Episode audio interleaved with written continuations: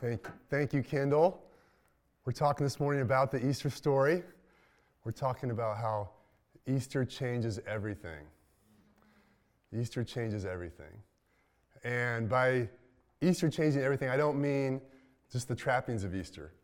I don't mean getting dressed up and making a ham and all that, but you all do look good. So that's, that's great. Um, but it's funny, this week, Jesse and I were out uh, talking to people, met, met a few people, and we met, we, were, we asked a few people the question, um, What's your favorite Easter memory? And the best story was this guy named Joey, who grew up in Missouri. And when Joey was five years old, it was Easter morning, and his brother was 11, and it sounded like maybe they had a cousin or two at the house too. And they, his mom got him up early and got him all dressed for Easter. They were going to go to church because it was Easter. And so they put five year old Joey in his powder blue suit. And they all got dressed up. And they, got, they actually were ahead of schedule, unlike my family this morning. They were, they were doing good. So they had a little time. So Joey and his brother and any other kids that were with him went outside.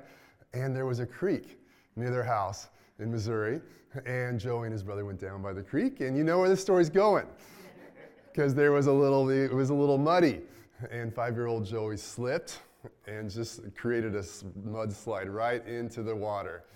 And before you knew it, all the kids were in the water, splashing and getting wet and muddy until their mom came and found him.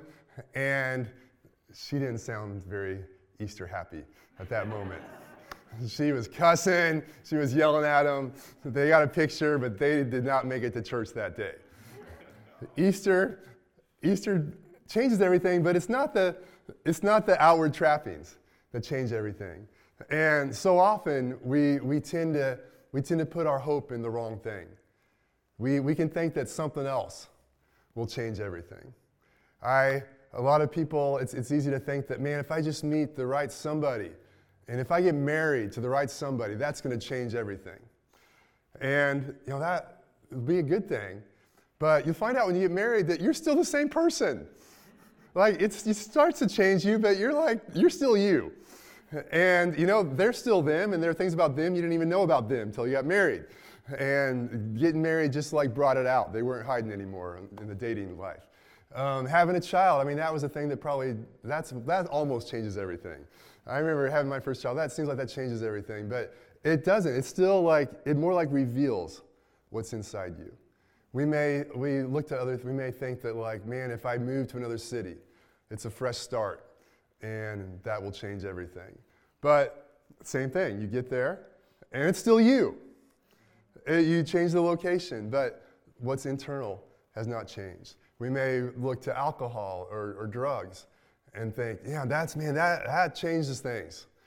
But the reality is it only like, it only highlights the bad, the stuff in us that's not good, and it only brings us more under control of powers that aren't good. There are so many things that promise to change everything, but the thing that changes everything is Jesus. And his life and death and resurrection is what changes everything. For us who believe, it changes us on the inside, and it begins the process. It began the process 2,000 years ago of changing the world when Jesus rose from the dead.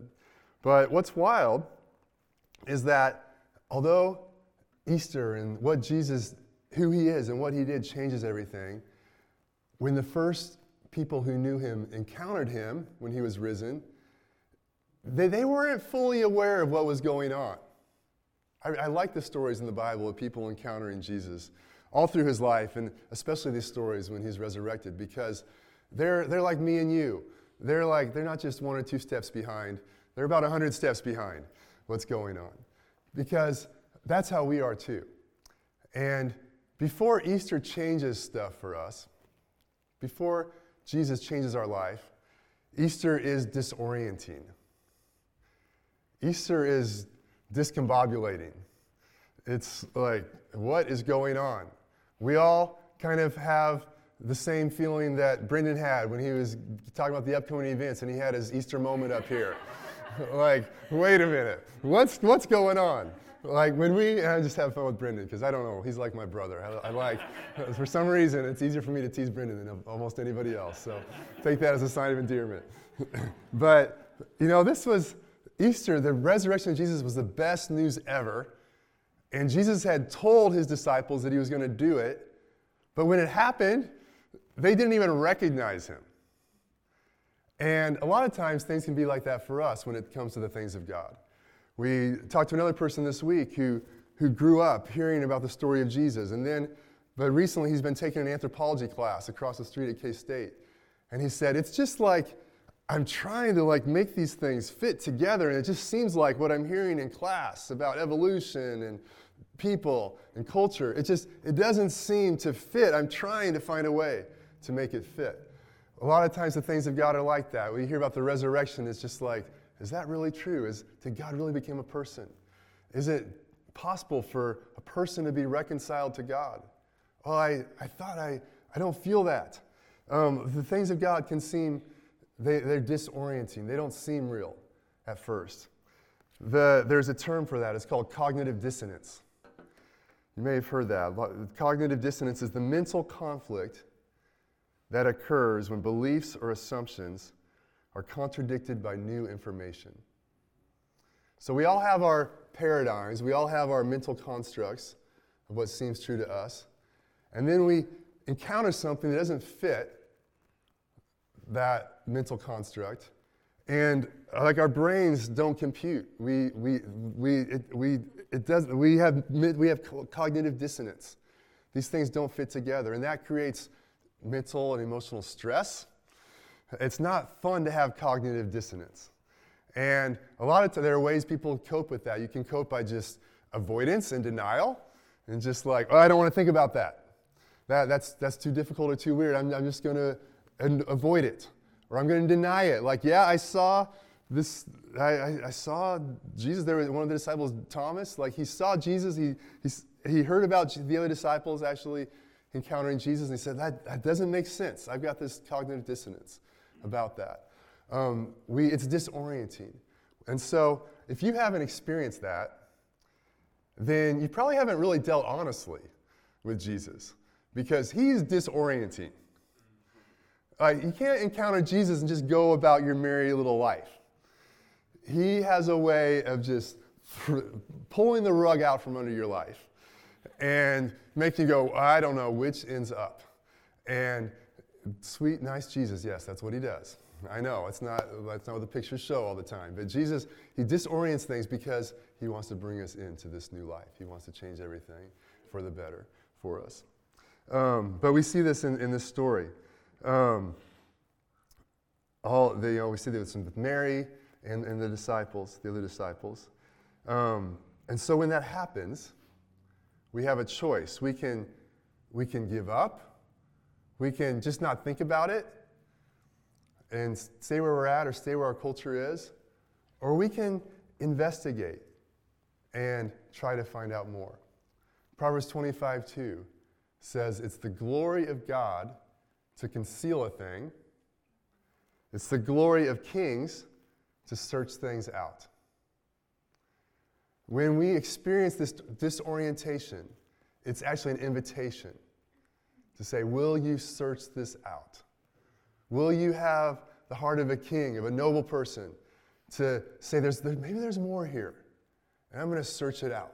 You know, everyone I know that's had a, a, maybe not everyone I know, but many of the stories I know of people who've had their, who've really encountered God in a life changing way, it's because they came to a place and said, you know what? What I got is not cutting it. What I got is not the life that I hear about from others and I hear about in the scripture. There's a difference here between what I'm experiencing and what God has for me. And you know what? I'm not, I'm not content with that. I'm, I'm, I'm really frustrated actually with life, as a friend of mine, mine says. I'm frustrated. I'm frustrated about that. And I'm to like dig and search and, and hang in there and draw near to God until I find the answer. And that's, that's, that's what we see. Actually, Mary and John and these disciples, like, they had cognitive dissonance. It was disorienting, but they were in the right place. They hung out together, and they, they hung out, they, they hung in there long enough to have Easter change everything for them. So, Easter's disorienting, but if we hang in there, then Easter And Jesus invites a faith response from us. Easter changes everything, but it doesn't change everything until you believe in who Jesus is and what he's done. And we see that um, in, in the, the story, the account that Kendall read in, in verse 8, talking about the other disciple, which is code name for the author of this gospel. It's John. He reveals himself a, a little bit later in the book. It says, Then the other disciple who had reached the tomb first also went in, and he saw and believed. For as yet they did not understand the scripture that he must rise from the dead. So he was disoriented, he was discombobulated, but he pre investigated the evidence of Jesus' resurrection. And he got close, and when he saw the stone rolled away and he saw the grave clothes there without a body, and they were folded up for crying out loud. Maybe he's like, I recognize that's how Jesus used to fold his blankets. I don't know. But something like, something brought him to the point where he's like, Jesus rose from the dead. John came to the point. He saw and believed. There was a point of faith. And the same thing is true for us. We've got to come to the point of will we see and put our faith in who Jesus is and what he's done. I like how it's, it says he saw, but as yet they did not understand. Because a lot of times we think, well, if I just can fully understand everything, if I can get every one of my questions answered, then I'll believe. But it doesn't quite work like that. It's not that God doesn't give us evidence, He gives everyone enough evidence. The Bible says God's given everyone a measure of faith, a portion of faith. But that portion of faith is enough to take a step towards Him and say, I believe that you are God. I believe that you're the Savior. I believe that you rose from the dead. But that's not going to answer every question. But we think that if we understand, then later we will believe. But it works the other way. Actually, we, we, we get enough evidence, and then if we believe what God's given us, then understanding follows later. It's believe, understand, not understand, believe. So that's what happened with John. Um, we see this with Mary too. I just I love the encounter with, with Jesus and Mary. And you know, he he said to her, he said her name, Mary. We'll get to that more in a little bit.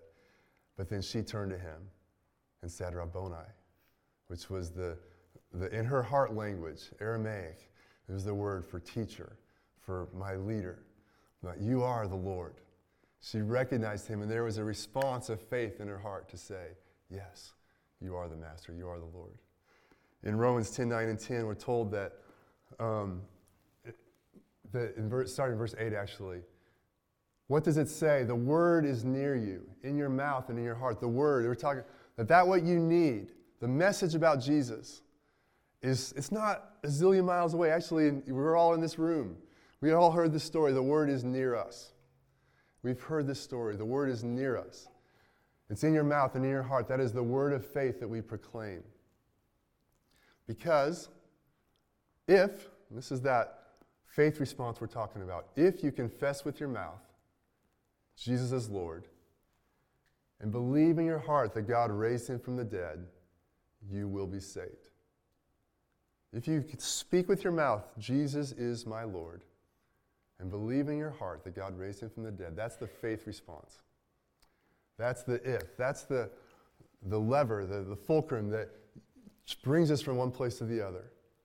If there's a response of faith, and that's when we first enter the kingdom, we say yes to Jesus. I believe you are Lord. And I believe you died from the, dead. You rose from the dead.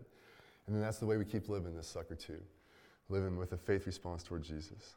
Faith involves believing who Jesus is, it believes it's what he has done, and it also involves our loyalty.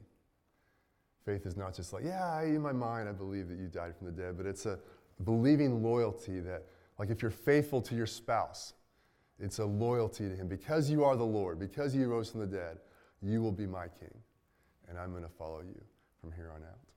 So Easter invites a faith response. The next thing I just love in this story, so good. Easter reconciles us to God. Easter reconciles us to God. So that, you know, the story of Mary goes into the tomb and there's no body there. And she's disoriented. She's crying. She's the one she loved has been murdered, been crucified. And then she's still hanging in there. She's still like wanting to honor him and, and honor his, his, his body, even with the, with the burial process and ritual and these expensive spices and fragrances.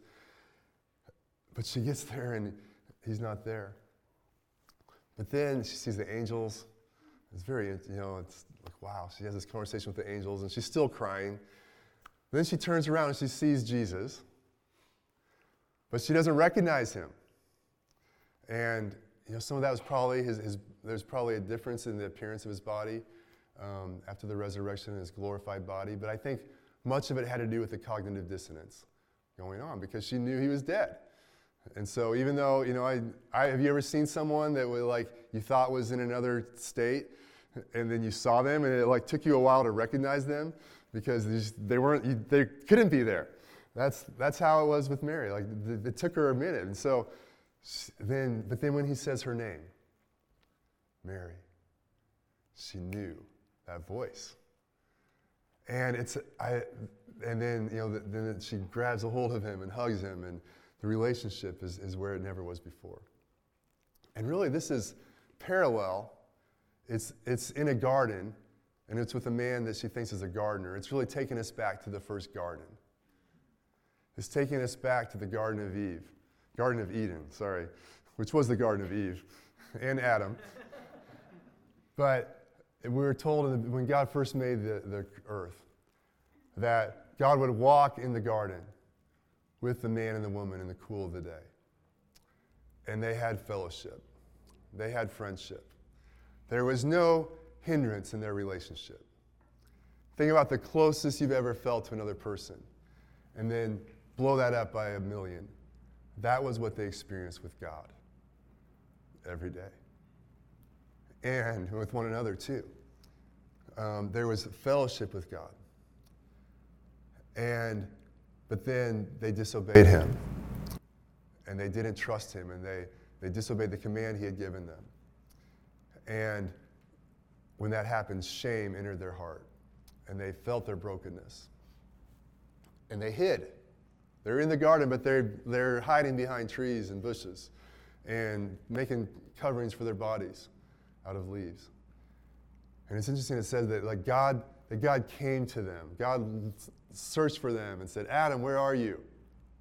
God was, God was still pursuing a relationship with them, but sin had devastated that relationship.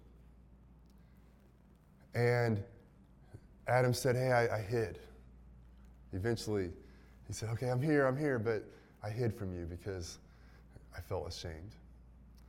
And ever since then, every human being all throughout history has felt that separation between God.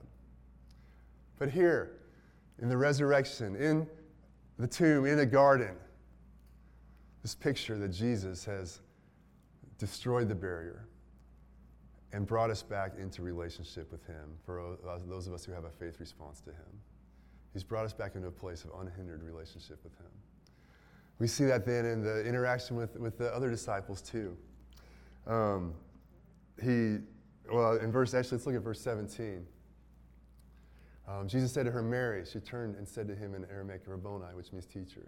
Jesus said to her, Do not cling to me, for I have not yet ascended to the Father. But go to my brothers and say to them, I'm ascending to my Father and your Father, to my God and your God. The relationship is brought back together.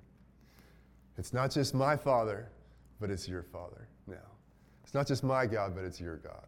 That relationship is brought back through, through what I just did.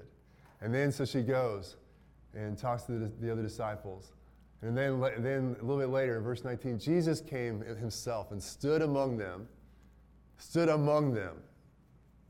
No, no barrier, no separation, no distance. He stood among them and said to them, Peace be with you. When he'd said this, he showed them his hand and his side. He was right there, up close and personal.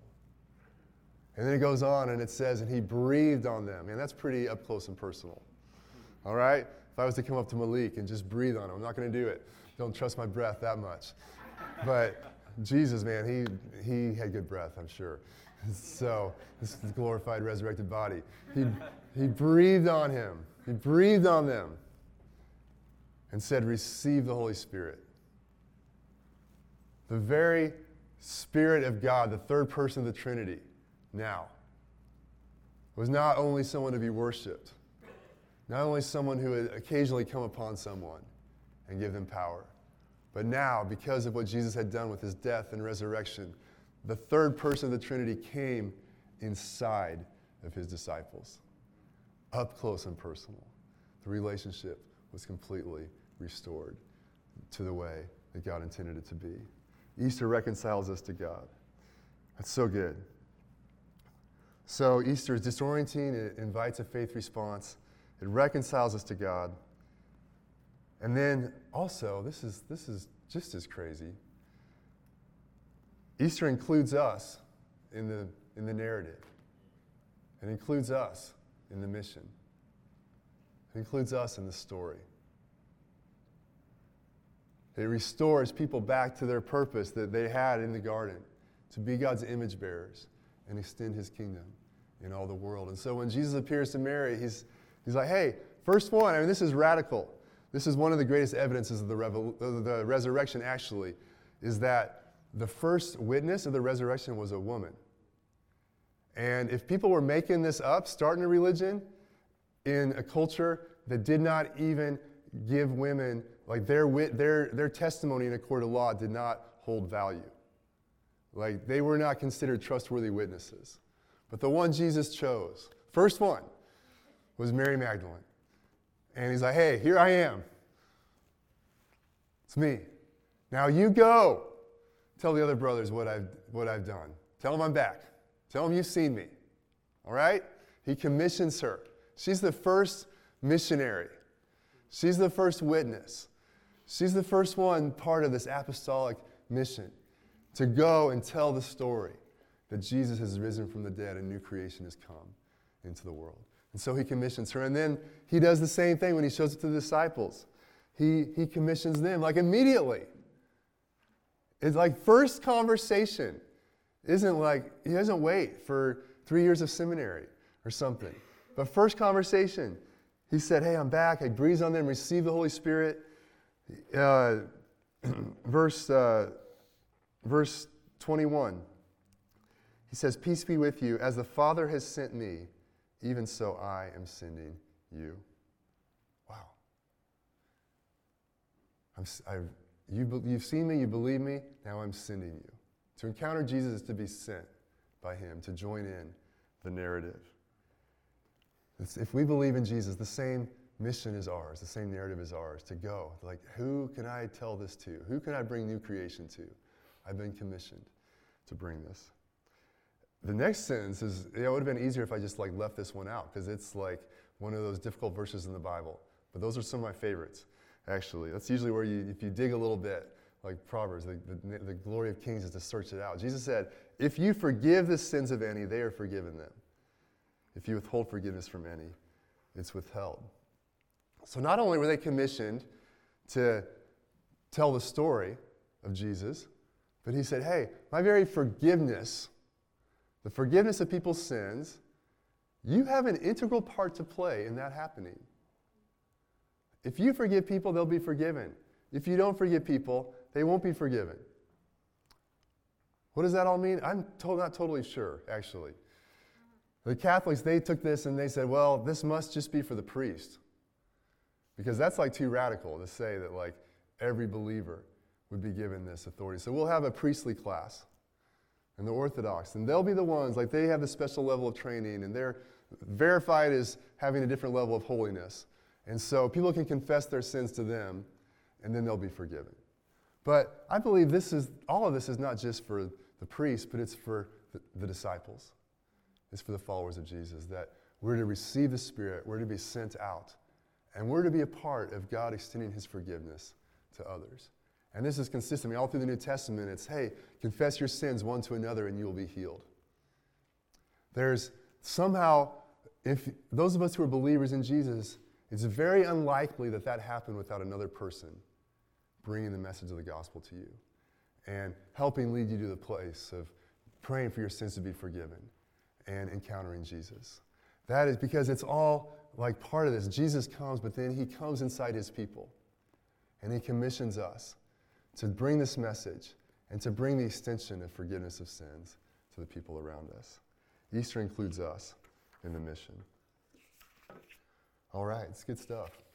I'm ready to go, not just to potluck lunch, I'm ready for that, but excited about this mission.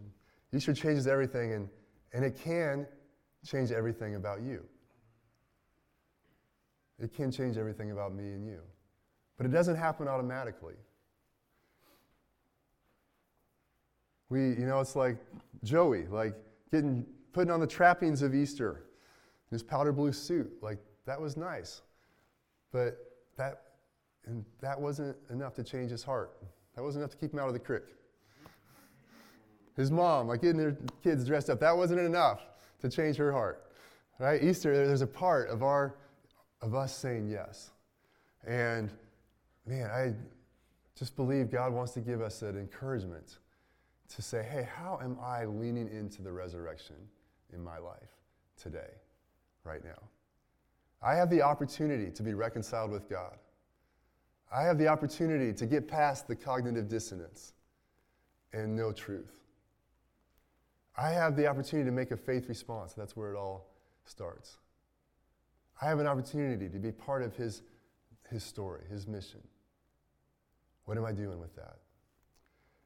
You know, it's, it was wild in the story. In, in the Matthew account, Matthew 28 17, it says that they saw him. When they saw him, they worshiped him, but some doubted. A lot of us are like, you know, if I just, if I could see God, that would take care of all my doubts. If I could see Jesus, can I just see God? Now, you know, if, a lot of us, if we saw God, you know, if, anyway, we'd blow up if it wasn't like help, if God didn't help us to be able to handle it. But these people saw God, they saw Jesus, and still some doubted. And so there has to be, it's like we have to look at the, the, doubts in our life. We have to look at the stuff in our life that's keeping us from believing God and experiencing God. And say, Am I going to believe God in that place? Am I going to believe that He rose from the dead and He's real? Or am I going to let the doubt have the upper hand? So, uh, will, we, will we believe? Blaise Pascal, the, the famous scientist, said this. He said, There's enough light in the world for those who only desire to see and enough obscurity for those who have a contrary disposition. There's enough for us to doubt, there's enough for us to believe. Will we put our trust in Jesus and believe? So don't let it just be a sentimental holiday. Don't let the cognitive dissonance shut down our brains and our hearts. But let's say yes to Jesus in those places or for our whole life. If you have never done that, and today is there's no better time than to say, Yes, I believe you rose from the dead, and I'm going to confess you as my Lord. And then I'm going to take the steps to be a disciple. I'm going to get baptized. I'm going to follow you. I'm going to put my faith in you. Easter can reconcile us to God, but that only happens if we treat Him as our most important relationship. We can't experience that garden kind of relationship that all of us were made for and that we long for more than anything else. But that happens not only because of what happened 2,000 years ago, but it also happens because we say, Hey, you're my Lord. You're the most important thing in my life. I'm going to follow you. I've been, the question I've been asking myself recently is, you know, am I, am I giving as many minutes to my relationship with God as I am to what's ever on this phone. And you know, some of what's on my phone, you know, there's, there's good stuff. There's stuff that helps me read the Bible and pray and develop a biblical worldview, and that's good. But gut check, reality, how much am I giving my time to just other distractions? And if, if I get like my weekly summary that said, hey, last week you averaged four hours a week on this phone. I mean, four hours a day for the past week on this phone. Like, okay, how much, how many hours a day was I giving the Lord? Wow. What is, where is my heart, really? And man, if for us to experience the fullness of life and the relationship God has for us, it's not just like giving God the leftovers, but it's giving God the first place. And it's giving God all of our life, all of our time, all of our attention, all of our affection. Saying, Lord, you are the one. And you know, that, that doesn't mean that you, you know, never do, the, do chores or never do your homework or, or do but all those things, it's learning to do those as unto the Lord and learning to walk in relationship with Him and giving Him the first place in our life and giving Him a lot of just focused time as well. And so, man, Easter can reconcile us to God, but are we giving Him the space for us to enter in to that reconciled relationship? And then Easter can bring us into the, the mission, it can bring us into the narrative, but we've got to say yes. We've got to have a heart to be in the narrative. We've got to be in the right place. Those disciples, they got in the narrative because even though they were freaked out and scared, they at least they were with one another. At least they were with the people of God. And in that place, they, God, Jesus showed up, just like he does with us. And they, when we prioritize God's word and the church and Christian relationships, and when we prioritize asking God, who are the people that I, who could I talk to today? Who could I share the story with? God, how could I spread this message? When we give Him space for that, then He is ready to include us in the narrative like we've never imagined. So, man, we as a church, we this this is just our passion. Like we love this. We love being in this story. We love helping people to build that relationship with God and they get in the mission. If you have questions about that, talk to someone at the Welcome, welcome Center. Um, we have connect cards there to fill out. Or you can give us information and questions, and we will come alongside you and help you grow your relationship with God as a disciple and enter fully into that relationship and His mission. All right. Happy Resurrection Sunday. Easter changes everything. Changes, I know it changed everything for me. Man, it's changing everything for me. It's changing, changing the world. And so glad that he lets us be part of that. So let's, let's pray together.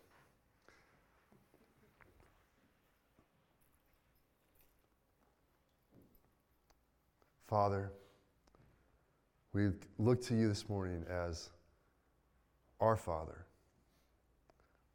our God.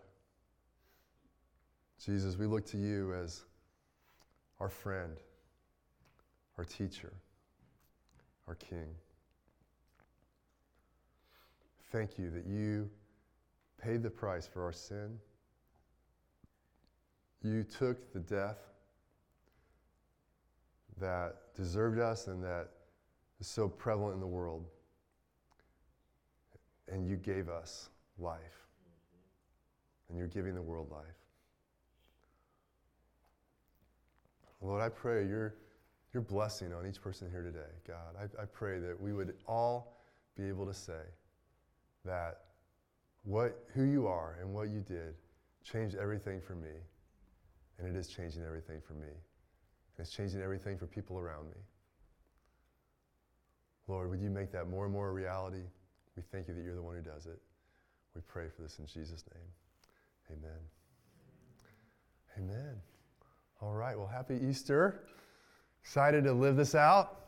Excited to have lunch for those of us who are going over to the Ministry House of 2000 Claflin. And like Brendan said, feel free to join us um, if you don't have plans.